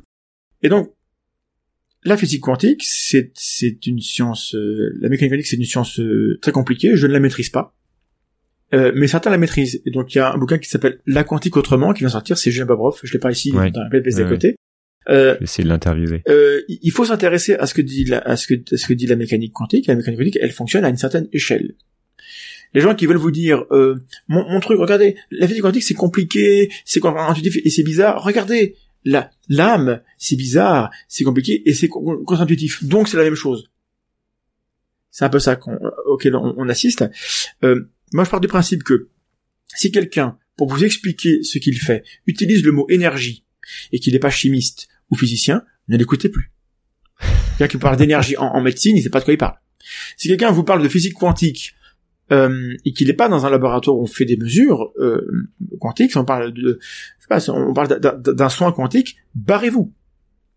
C'est pas des gens sérieux. Le, le, le évidemment que le, que le, quantique a des conséquences sur la biologie. La, la, la photosynthèse chez les plantes, il y a des il y a, y a une partie qui est quantique parce que les électrons se débaladent. Donc au niveau des électrons, oui. Mais euh, euh, quelqu'un qui vous fait un massage pour vous pour vous sentez mieux, il n'y a pas de quantique c'est un massage et il euh, n'y a pas d'énergie qui passe, enfin ou, ou je sais pas, pas ce que c'est que l'énergie, mais voilà, on utilise des mots, redemandez à la personne de vous expliquer en retirant le mot. Si je vous dis, je vous fais un, un massage énergétique, super. Vous retirez le mot énergétique et vous m'expliquez ce que vous faites pour de vrai. Ben, en fait, il euh, n'y aura pas de différence entre ça et un massage à la con de base, euh, qui peut être hyper efficace d'ailleurs, parce que des massages c'est agréable, très bien, faites des massages. Mais euh, vous mettez quantique, vous retirez quantique, vous avez pareil. Donc en fait, c'est une rustine qu'on met, ça fait joli parce que quantique ça impressionne les gens, énergétique ça fait bien.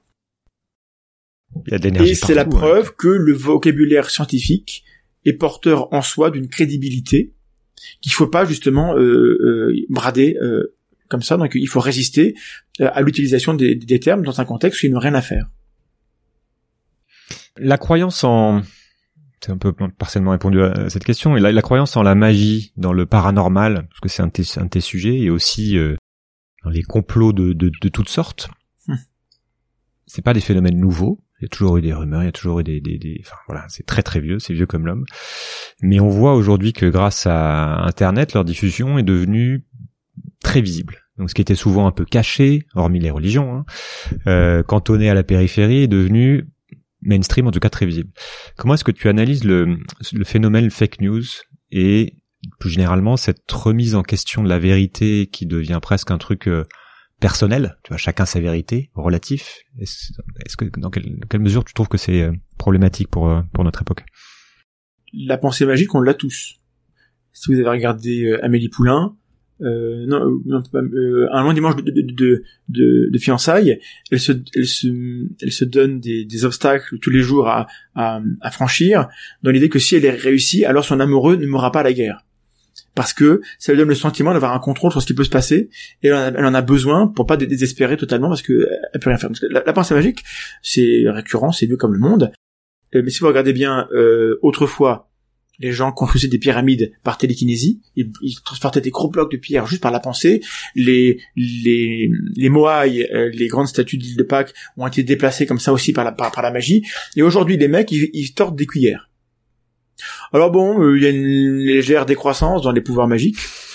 Donc le fait qu'on les voit plus, ça rend pas ça plus puissant quoi. Et euh, et donc il y a des gens comme Uri Geller qui est un illusionniste, c'est son métier, il est même reconnu. Euh, qui pendant 30 ans a fait croire qu'il pouvait des cuillères avec son esprit. Bon bah c'est du chiquet, c'est du fake, euh, euh, c'est du spectacle. Euh, et, et tous les gens qui vous disent qu'ils ont des pouvoirs, bah, il y a des, défis, le défi sceptique, le, défi de la fondation James Randi. On propose beaucoup d'argent à ces gens pour venir les tester. Et s'ils sont totalement désintéressés, l'argent ils peuvent le donner aux pauvres. Hein. Pourquoi ils le feraient pas Quelle espèce d'enfoiré de médium qui a un pouvoir refuserait de prendre un million pour aller le donner aux pauvres? Faut vraiment être une ordure. Bon bah ils le font pas. hein. Donc soit c'est des ordures, soit c'est du, du chiquet. Après il y en a partout parce que c'est sympa, ça fait des belles histoires. C'est quand même beaucoup plus sympa de, de dire j'ai un voisin, euh, euh, il m'a fait un truc comme ça, hop, et ma verrue a disparu. Bah alors oui, euh, corrélation n'est pas causalité, etc. Euh, euh, que de raconter des trucs euh, bah, où en fait on, on tue la magie. Moi j'adorerais que les gens lisent davantage de fiction. J'ai écrit de la fantaisie avec de la magie dedans. J'adore la magie, c'est super. Achetez mes romans d'ailleurs. Euh, mais ne prenons pas nos désirs par la réalité. Parce que si on commence à prendre nos désirs par la réalité, alors on se livre pieds et poings liés à ceux qui nous mentent. Si vous commencez à croire que la magie existe, le mec qui vous dit que, que la magie exige que vous donniez tout votre compte en banque pour que lui euh, sauve, euh, euh, euh, apporte la, paix dans le monde, bah, il faut le croire ou pas? Bah, Donc je donne tout mon argent. Et, et du coup, à la fin, je suis un petit peu, un, peu comme un con. Les fake news sont encore un peu différents. C'est-à-dire que la pensée magique, c'est un particulier. Les fake news, c'est plus par rapport à, à- à nos valeurs. On est beaucoup plus exigeant avec les énoncés qui nous déplaisent. Si quelqu'un me dit un truc, me dit un truc gentil sur un mec que je déteste, j'ai pas envie de le croire. Donc je vais dire oui mais quand même euh, voilà ou à l'inverse quelqu'un qui dit un truc dégueulasse sur un mec que j'adore ah mais non attends euh, on va chercher des, des bonnes raisons de pas croire ce qu'on est en train de nous dire mais le sentiment qu'on éprouve quand on écoute quelque chose n'est pas corrélé vraiment à la véracité de, de no- de notre impression on peut se tromper et bien on a des gens qui meurent pour leur foi d'un côté et de l'autre et qui se battent entre eux on a des gens qui meurent pour leur patrie euh, dans la même patrie des patriotes euh, euh, américains qui vont qui vont s'entretuer pour leur idée de la patrie. Bah, c'est qu'à un moment donné, euh, leur idée qui implique que l'autre meurt, elles, elles peuvent pas être vraies toutes les deux. Au minimum, il y en a un qui se plante. Il pas le principe que si vo- votre idée implique que vous tuiez les autres, vous n'êtes pas dans le vrai. C'est mon euh, idée personnelle. Et le problème, c'est le rapport sentimental qu'on a envers les idées qu'on a quoi. On a on, éprouve tous. Il y a toujours une valence émotionnelle dans les idées qu'on a en tête, plus ou moins, mais toujours. Et les gens sur les réseaux sociaux, tout est calculé, tout est fait sur les réseaux pour appuyer sur le bouton des émotions. On sait bien que les émotions négatives, on va partager davantage. On sait que les énoncés un petit peu excessifs, un petit peu euh, scandaleux, on va les partager. Euh, pas parce qu'ils sont vrais, mais parce qu'ils ont appuyé sur le bouton mental qui, qui fait que ah, soit ça me dégoûte, soit ça m'amuse, soit ça me révolte, et donc je veux partager cette émotion avec les gens, parce qu'on est des êtres euh, socialement, lorsqu'on vit en petit groupe, c'est utile de partager nos émotions parce que nos émotions, elles, elles, elles donnent une information sur notre re- relation au monde. C'est utile de partager aux, aux gens que un tel, il, il me, il me révolte parce qu'il est injuste, il m'a menti. Parce que dans le groupe, reconnaître les menteurs et les tricheurs, c'est utile pour que le groupe euh, s'en débarrasse ou, ou- ou réagisse. Mais quand on a un, village mondial, qu'on a accès sur euh, Facebook à, des- à des milliers de choses, bah on réagit encore avec un cerveau qui qui qui a pas Mhm. été mis à jour quoi. Est-ce que tu, tu mets les croyances euh, type complotiste Sachant qu'il faudrait définir aussi ce qu'est ce qu'est un, ce qu'est un complot, parce qu'il y a des complots. Hein, et c'est, c'est les, les complotistes justement vont être les premiers à se réclamer de, euh, de l'esprit critique, de la raison, Oui. du doute, Euh, ils doutent euh, du, un du- peu, des mais pas- sceptiques. Ouais, ouais. ils doutent pas tellement de leur de leur théorie à eux, mais ils doutent. Tu vois, donc est-ce que tu mets les croyances type complotiste euh, qui nient un fait établi, par exemple, et les croyances du type astrologie ou voyance sur le même plan? Tu vois, Autrement dit, sur quel sujet est-ce qu'il va être important de vouloir promouvoir la vérité scientifique ou historique Et est-ce que c'est grave si certains croient qu'on n'a jamais été sur la Lune Et est-ce que c'est grave de ne pas croire l'utilité d'un vaccin, par exemple? On voit que c'est pas tout à fait les mêmes... euh, les J'ai mêmes, pas de euh, réponse totale à ça. Le, on sait que les croyances bizarres, dans le paranormal. Enfin, bizarre, pardon, hein, pour ceux qui croient, mais un- pour moi, un peu, un peu étrange, un peu exotique par rapport à ce que disent les sciences. Elles sont corrélées les unes aux autres. Quand vous croyez qu'on n'a pas, qu'on n'est pas allé sur la Lune, vous avez beaucoup plus tendance que les autres à croire que les vaccins ne marchent pas. Quand vous croyez que qu'il y a un complot de la CIA pour tuer euh, euh, euh, Kennedy, vous avez fort à penser que Lady, Lady Diana, bah, elle aussi est assassinée ou qu'elle n'est pas morte, ou les deux. Euh, donc, essayez de, de- de corriger, parce que c'est ça, hein, une idée fausse. Oui, on est allé sur la Lune. Enfin, pas moi, mais les hommes sont allés sur la Lune, c'est comme ça, c'est en 69, et on a, on a, on a des preuves. Ça permet, si on y arrive, que cette personne-là, elle prenne au moins un peu de champ par rapport à ça, et que- et qu'elle n'utilise pas le délice psychologique qu'elle a à croire un truc, enfin, un truc Mmh, qu'il faut pas croire pour aller croire autre chose. Ça, ça fait un peu une digue entre les choses. Il y a des, des idées qui sont beaucoup plus dures à réfuter que d'autres. Bah, Kennedy, idées par exemple, c'est- Comment? Kennedy, par exemple, Voilà. Et, le complot.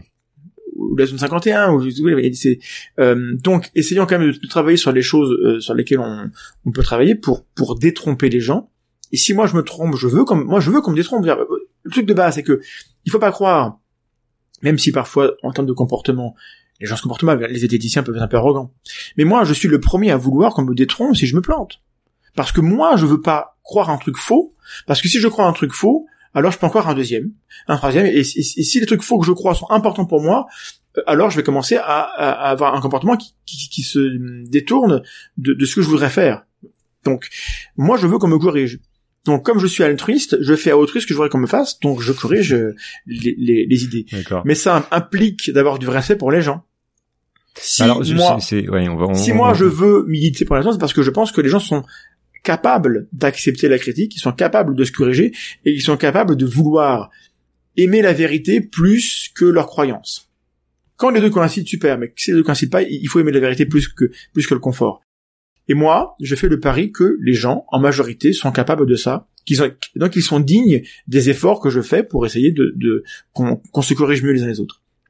Donc c'est à la fois humble et altruiste, et mettre dans nos comportements, et là, quand on vient égratigner un petit peu les, les croyances des gens, on passe pour des méchants, pour des donneurs de leçons, et je regrette ça. Mais imaginez, comment vous faites vous, qui savez que la Terre est ronde, pour aller dire à un platiste qu'il se plante? Vous avez l'air forcément un peu, un, peu arrogant, parce que vous, vous savez un truc. Donc, ne nous en voulez pas, pas trop. Si, quand je dis nous, c'est, il pas que moi, moi je fais des efforts, hein, mais, il y en a qui font pas beaucoup d'efforts. Quand on arrive et qu'on a et qu'on vous donne l'impression que nous on sait et que nous on est, euh, on est au-dessus de tout et, que jamais on se corrige.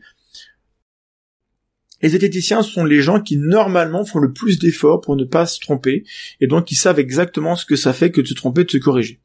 Ça implique, ça devrait impliquer que dans leur comportement ils le montrent et donc ils traitent les gens comme ils devraient être, tra- être traités Mmh, eux-mêmes, mmh. donc pas prendre les gens pour des cons. Malheureusement, trop souvent, les gens sont plus réalistes que le roi. Les zététiciens qui, qui, les gens qui découvrent la zététique sont tellement contents d'avoir des outils qui marchent qu'ils les prennent et tapent un peu sur les gens avec. Bon, c'est pas bien.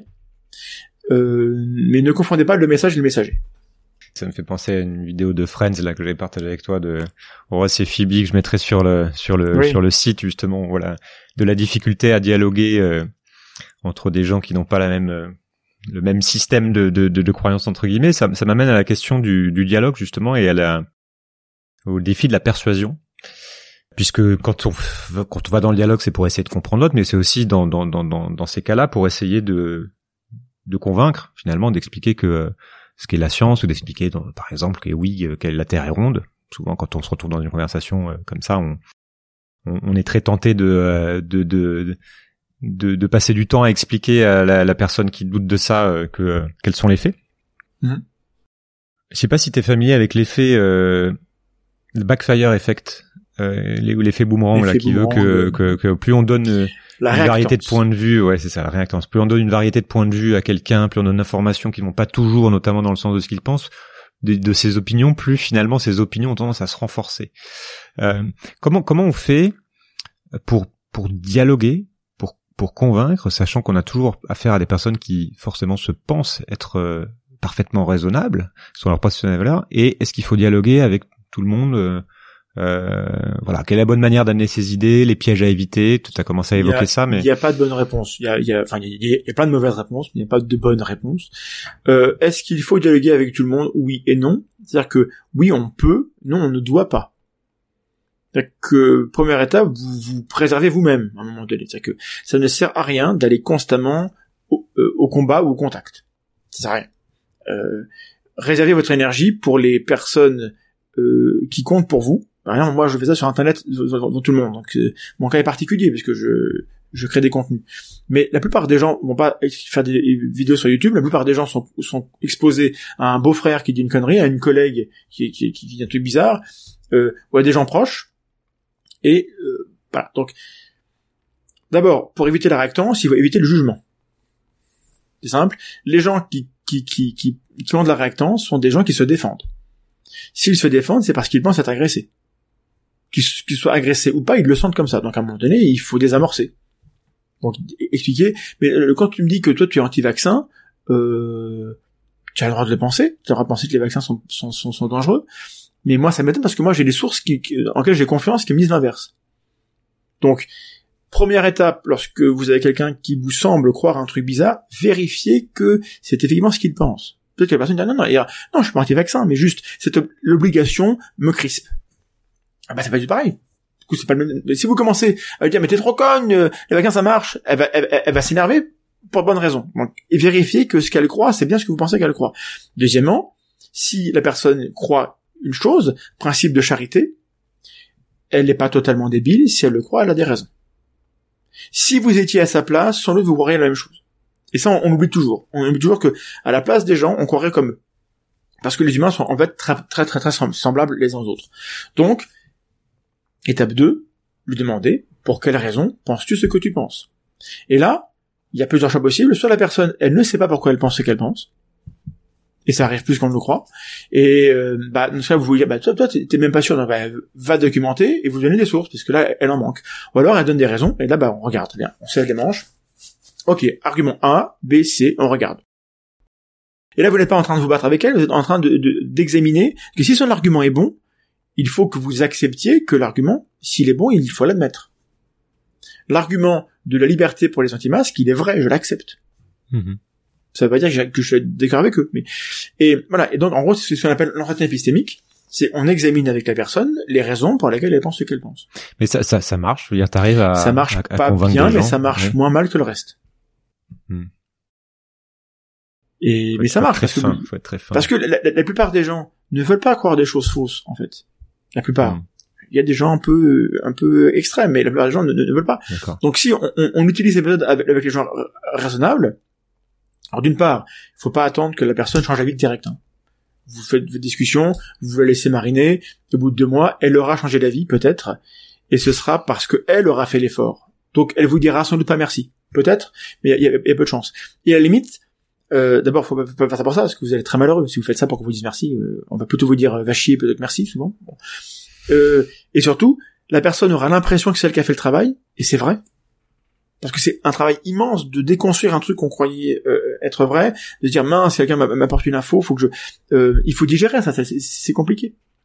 Donc il il faut de la charité, il faut de la patience. Ça implique donc du temps, donc on ne peut pas le faire avec tout le monde. Donc vous devez choisir les gens Hmm. avec qui vous avez une relation suffisamment bonne qualité pour que ça vaille le coup de consacrer du temps à peut-être pourrir votre euh, votre amitié et surtout à éventuellement avoir un impact sur ce qu'elle pense. Et si on fait tout ça à petite échelle avec trois personnes autour de nous, et ben dans deux générations c'est réglé. C'est quoi les un ou deux sujets sur lesquels euh, euh, tu discutes le, le, plus souvent en ce moment, ou qui qui sont le plus essentiels pour toi de, de débunker entre guillemets ou de clarifier? Actuellement, on est dans la pandémie, donc c'est un cas très très très particulier. On est, en- on vit une époque, euh, on vit une époque intéressante dans le bon et le mauvais sens du terme. Donc euh, c'est historique. On a été confinés euh, comme jamais on l'avait été. J'espère qu'on le sera plus, mais il n'est pas impossible qu'on le soit encore. Mhm. Et c'est normal que les gens réagissent parce que ça suffit. Quoi. On est mal informé. On entend, euh, on, on- entend A, on entend l'inverse. euh, donc voilà. Moi, je, je, je m'intéresse à ça, à à qui on peut faire confiance. C'est ça, ça qui, qui, qui m'intéresse euh, euh, actuellement. Et mais autour de moi, je veux dire, il n'y a pas beaucoup, beaucoup de débats pour des raisons euh, multiples et variées, soit parce que les gens ne, veulent pas débattre avec moi, soit parce que j'ai forcément raison et je suis très convaincant. Autour de moi, les gens pensent comme moi sur ces sujets-là. Donc, mais alors c'est c'est pas un problème. Soit, soit c'est une bulle que je me suis créée, soit c'est euh, comme ça. Mais sur ces sujets importants, j'ai pas de, de débat. On a plein de débats, mais sur ces sujets importants, les les gens autour de moi sont assez d'accord. Donc j'ai pas l'occasion. Et, et, et, et comme mon travail c'est ça, bah mes collègues pensent que moi parce que euh, sur ces sujets-là, il y a consensus, on va dire. Puis il y a d'autres questions sur euh, euh, sur la politique. Enfin, c'est plus compliqué parce que c'est souvent plus. et en, en politique, on évite le, on évite soupçonneux. On évite l'impression que l'autre, s'il me contredit, c'est parce que fondamentalement, il a pas les mêmes valeurs et qu'il veut défendre un agenda différent du mien. Donc c'est très très chiant. Mais euh, j'ai pas de, de sujet de chaud. Euh, D'accord. voilà. C'était juste au cas où euh, tu voulais t'exprimer en particulier sur euh, sur sur sur un sujet. Euh, on, on va arriver à la fin, hein, mais dans dans donc tu sais dans ce podcast on parle des euh, des, des des grands enjeux du siècle, notamment du climat, de l'écologie. Tu vois, beaucoup de ces phénomènes sont objectivables, supportés par la science. Tu l'as évoqué tout à l'heure. Et pourtant, on voit que ça, effectivement, ça suffit pas du tout à faire bouger les, les choses, loin de là. Voudrais peut-être avoir ton analyse sur ce là-dessus, pas sur le phénomène en tant que tel, mais sur le fait qu'on n'arrive pas à bouger, tu vois, sur le fait qu'on est collectivement incapable, on semble collectivement incapable de décisions Ouais. raisonnables entre guillemets, tu vois. Et, si on veut convaincre, persuader les gens, faire appel à la raison, à la rationalité, à la science, est-ce, enfin, est-ce que c'est vraiment ce qu'il faut faire sur un sujet comme ça? Est-ce qu'on voit que ça Bah, on en a besoin au départ. C'est-à-dire que c'est le point de départ. Si on ne sait pas, comment veut-tu qu'on convainque les gens On a besoin de la science pour dire les, les- les choses. Et, et on a fait un tranchant live, c'était en juin 2019, euh, qui s'appelait Le climat change et alors et, et- et bon, les, Je mettrai le lien. Ouais. on a interrogé ça, c'est-à-dire que comment ça se fait qu'on ne bouge pas? Si effectivement c'est le plus grand péril pour euh, pour notre espèce, pour nos civilisations, pour nos modes de vie dans le futur, bah il faudrait bien qu'on l'adresse. Sauf que il y a le problème euh, du c'est le test du chamallow. Euh, un Hmm. enfant de 3 ans, tu lui mets un chamallow, tu lui dis si tu ne manges pas, quand je reviens, tu en auras deux. Et ben il y a un, y a un âge euh, auquel l'enfant il va il va le manger quand même. Quoi. Alors, du reste, il n'est pas impossible que un lui suffise, hein, il s'en fout d'en avoir deux. Mais bon, quand même, peut-être que s'il en a eu deux, il serait content, mais il va quand même le manger parce qu'il peut pas se retenir. Et euh, en tant que société, on a peut-être un âge mental plus faible que, que, que ce qu'on devrait croire. Et, et surtout, le, le truc, c'est que agir pour le climat, ça implique des efforts, donc des sacrifices. Il y en a marre de toujours demander au même. C'est ce que les gens disent. Ils ont parfaitement raison. Donc comment moi je peux m'assurer que mon sacrifice, il, il, est- c'est pas une goutte d'eau dans le, enfin dans le désert, pendant que les, les, les- riches euh, sont en yacht privé, euh, enfin en yacht ou en jet privé euh, à, travers le monde, pendant que les gros industriels, pour me vendre un, un, paquet de saucisses sous vide, euh, balancent des, des tonnes de, de CO2 dans, dans, dans, l'air. Comment je sais moi que on pose tous un effort équitable Bon, bah, euh, je crois que la réponse est là. Si on, on, on pose qu'il y a un effort qui est équitable et qu'on qu'on assure qu'il est équitable, alors les gens vont y consentir. On veut pas être le dindon de la farce. c'est c'est voilà, mais ben, c'est mon, mon, mon pari parce que la plupart des gens sont pas des connards. Hmm. Si on, on- on explique que le niveau des, des eaux va monter, on va avoir des millions de réfugiés parce que la plupart des gens vivent au bord de l'eau. Hein. Euh, donc si l'eau l'eau monte, ben, les gens vont devoir bouger parce que on, on, on, on- vit pas très bien euh, par profondeur de, de 2 ou 3 mètres dans, sous la mer. Euh, et donc on ne bouge pas parce que les gens ont l'impression que on va encore être injuste avec eux. Et puis il y a une petite partie de nous qui dit comme le problème est, est- est pour, est pour dans demain, eh ben on verra demain. Ça c'est un truc aussi qui est, terrible, c'est que euh, on, se base le présent a un poids dans nos décisions qui, qui, qui est démesuré. Parce que le présent on le voit. L'avenir, après tout, bah, peut-être que demain je serai mort. Alors pourquoi est-ce que je ferai un effort aujourd'hui? Et on est un petit peu un peu égoïste par rapport à ça. Donc c'est pour ça que une parole comme celle de, Greta, Thunberg, on en fait des caricatures, mais il faut l'écouter parce que elle, elle est la génération des gens qui vont euh, déguster le plus, et ceux qui sont pas encore nés qui parlent pour eux. Et voilà, donc c'est pour être juste avec les gens qui sont pas encore nés, ceux qui sont déjà morts, euh, on va pas faire grand chose pour eux, mais ceux qui, qui, qui sont encore à naître, nos actes ont, ont un impact. Et comme c'est dans le futur, eh ben, un tiens, vaut mieux vaut mieux que de tu l'auras. C'est parfaitement rationnel de penser comme ça, en plus. Mais euh, il faut mettre la, c'est un problème de priorité, quoi. Ah, c'est intéressant cette idée de euh, qu'on accepte finalement qu'on pourrait accepter beaucoup de choses à partir du moment où on sait que c'est pas un coup d'épée dans l'eau et qu'on sait qu'on n'est pas les seuls Voilà. à le faire. Donc ça c'est Ça, ça, ramène au, un ça sentiment. ramène au Je- problème. J'ai pas de source pour ça. Pas vous dire que c'est vrai. Mais j'ai le sentiment que c'est un levier Mm, hyper mm. important. Si on pense que c'est pas équitable, faites sans moi. J'ai le, on arrive à la fin là. J'ai, truc qui me, trotte dans la tête plutôt mon, mon inquiétude personnelle euh, forte du moment, c'est le sentiment que structurellement, notamment du fait de, des réseaux sociaux, euh, devient de plus en plus compliqué de nous accorder sur euh, sur une vision commune de, du- de, de la vérité, du, du réel. Tu vois, on, le voit, tous les jours. Même simplement d'être capable de construire des croyances communes, des projets de, de nation, tu vois, etc. Qu'est-ce que tu penses de ça? Et est-ce que ça te fait flipper? Et qu'est-ce qui te fait flipper? Qu'est-ce qui te donne espoir quand tu penses euh, au monde actuel et aux, aux prochaines décennies? Je, je me méfie de mes impressions. Parce que l'impression que, que, que tu donnes, elle est peut-être vraie, mais peut-être que juste dans, dans le passé, on voyait moins les choses. Là, on les voit parce qu'on est, on, on est exposé. Et puis toi, comme moi, comme on est créateur de contenu, bah du coup, on est biaisé dans ce qu'on voit. Bien sûr. Moi, les gens m'envoient des liens de, de vidéos où les gens disent des trucs complètement débiles. Si je m'arrête à ce que je vois sur YouTube, l'humanité, elle est foutue. Parce qu'on est vraiment très con. Bon. Évidemment, je sais que non, qu'il y, a qu'il y a des gens intelligents. Et moi, je, je, j'ai signé un, contrat avec mo- moi-même, c'est que moi, je suis optimiste. Si je ne suis pas optimiste, je me tire une balle. Bon, j'ai pas, j'ai pas d'armes chez moi, mais tu vois ce que je veux dire L'optimisme Euh, de volonté.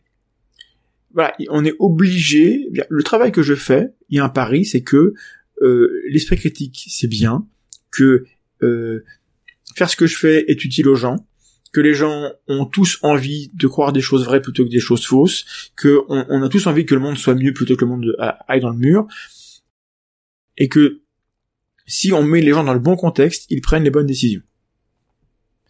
Euh, si je ne crois pas ça, alors il faut que j'arrête de faire ce que je fais et je fais autre chose et je vends des assurances. euh, pardon pour les ventes d'assurance, mais enfin je vends un truc euh, où je, me fais trader. Voilà, c'est euh, parce que euh, dans notre société, les métiers les plus utiles sont pas les mieux payés.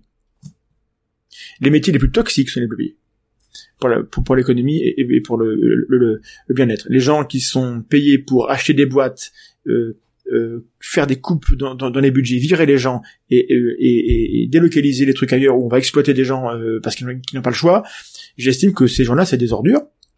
Mais eux, ils vivent, ils vivent confortablement et ils n'ont pas accès au mal qu'ils produisent. Donc ils ne savent pas qu'ils sont des ordures. Donc il faut leur dire. Et je suis optimiste à tel point que je pense que ces gens-là, pas tous, mais si on leur montrait les conséquences de, ce qu'ils font, si on leur offrait des alternatives, ils feraient différemment. Si on leur offre rien, ils vont continuer parce que c'est comme ça qu'ils gagnent leur vie. Hein. Mais si on leur, offrait des choix plus éthiques, ou dans lesquels ils gagneraient moins, je suis totalement naïf peut-être, mais je pense qu'ils le feraient. Que les humains feraient le choix de gagner moins pour que euh, si moi je, peux, je gagne 10% de moins, mais que ça m'assure que euh, des enfants en Afrique ou euh, ou si vous voulez euh, vont à l'école plutôt qu'être dans une mine, moi je le ferais. Je pense que la plupart des gens le feraient aussi, sauf ceux qui sont dans la misère absolue et, et pour laquelle 10% c'est grave. Euh, et donc parce Mmh, que je crois mmh. ça, alors je me dis que euh, on n'est pas foutu. Et l'espèce humaine, dire, artistiquement, on fait des choses complètement folles. Le- le- L'espèce humaine fait, enfin, les humains, c'est cool. Bien, j'étais misanthrope quand j'étais ado, quoi. Je ne le suis plus. Je suis, je, parce que l'espèce humaine fait des trucs super. Alors après, quand on regarde, évidemment, ce qu'on fait à, à l'environnement, euh, euh, voilà, c'est terrible. Mais, euh, mais on sait que c'est terrible. Et personne ne vous dira que c'est pas terrible. À part ceux, enfin, c'est très rare. La grande majorité des gens sont des gens qui sont des gens cool. D'accord. Dire, vous traversez euh, le, le- la- le- votre ville à pied, à un moment donné, faites-le, étalez-vous par terre, voilà, faites le mort. Ben, les gens s'arrêtent, ils vont, ils vont, ils vont, ils vont vous aider Hmm. parce que les gens euh, prennent soin des autres.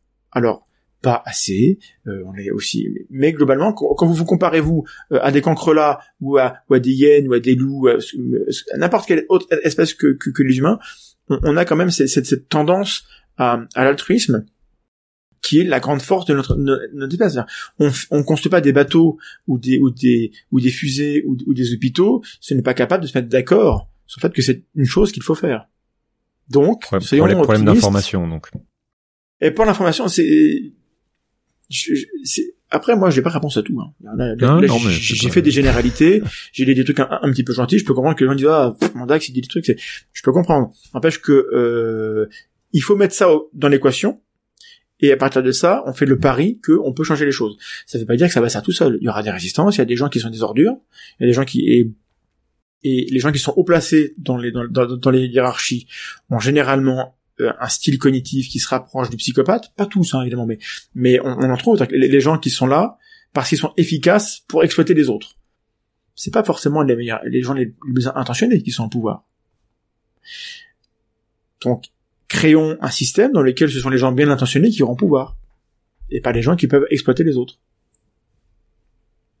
Dernière question, est-ce que tu as deux livres qui t'ont particulièrement marqué, que tu recommandes à tout le monde de lire, ou que pas forcément avec ce sujet-là, en rapport avec ce sujet-là? Euh, un livre qui m'a très marqué, c'est Le jeune égoïste de Richard Dawkins. On comprend l'évolution euh, quand on se passe du point de vue du gène, quand on attribue au gène une intention, ce qui est faux, hein, mais ça, ça éclaire comment marche le vivant. Euh, voilà, euh, je cherche euh, euh, Factfulness, un livre assez récent de Hans Rosling, euh, qui était un médecin mais qui, qui a fait beaucoup de statistiques et qui montre que le monde va mieux qu'avant. Ouais. Euh, et, et ça rejoint un peu ce que je disais sur le fait d'être optimiste. Quand on regarde le XXe siècle, le XXe siècle, on a eu deux guerres mondiales, on a eu plusieurs génocides, on a eu vraiment de la merde. hein. Quand on regarde en toute, pro- toute proportion gardée, il est moins violent que les autres. Le XXe siècle est un siècle qui est en progrès par rapport au précédent, avec toutes les horreurs qu'on voit. Euh, ça veut pas dire que euh, il faut dire super 20e siècle. Non, c'est bouh. Mais du, du coup, euh, ne soyons pas défaitistes en, en disant ah, c'était mieux avant. C'était pas vrai. Ce qui était mieux avant, c'est que les gens qui disent ça en général, ils sont vieux et qu'être jeune c'est plus sympa qu'être vieux. Et donc ils se rappellent d'une époque où ils étaient jeunes et ils avaient des projets. Et pour eux, c'était mieux avant. C'est vrai. Euh, D'abord, il faut faire en sorte que le présent leur aille aussi. Donc, soyons gentils avec les vieux pour qu'ils pour qu'ils pensent que le présent est bien aussi. Mais euh, quand on est objectif, le passé, euh, euh, alors si, pour, pour, pour deux raisons. Le climat était moins détérioré et la biodiversité était moins altérée. Ça, c'est les deux vrais grands critères importants. Pour le reste, le- le- les progrès humains sont quand même plutôt plutôt importants. Et si on l'oublie, alors, euh, bah, je, bah, on l'oublie quoi. Puis l'espoir. On- et, voilà, et du coup, on, on perd un peu l'espoir. Je pense que l'espoir est de ce côté-là. Merci beaucoup Thomas. Merci Julien. J'espère que je vais pas dire trop de bêtises et, que je vais pas énerver trop de gens. Mais si ça Les, arrive. les gens pourront commenter, tu pourras aller voir, euh, tu pourras Oui. aller voir là, sur la page ou y répondre. Merci beaucoup. Salut. Eh ben, je t'en prie. À bientôt. Bon courage à toi. Changer le monde Quelle drôle d'idée Il est très bien comme ça, le monde pourrait changer.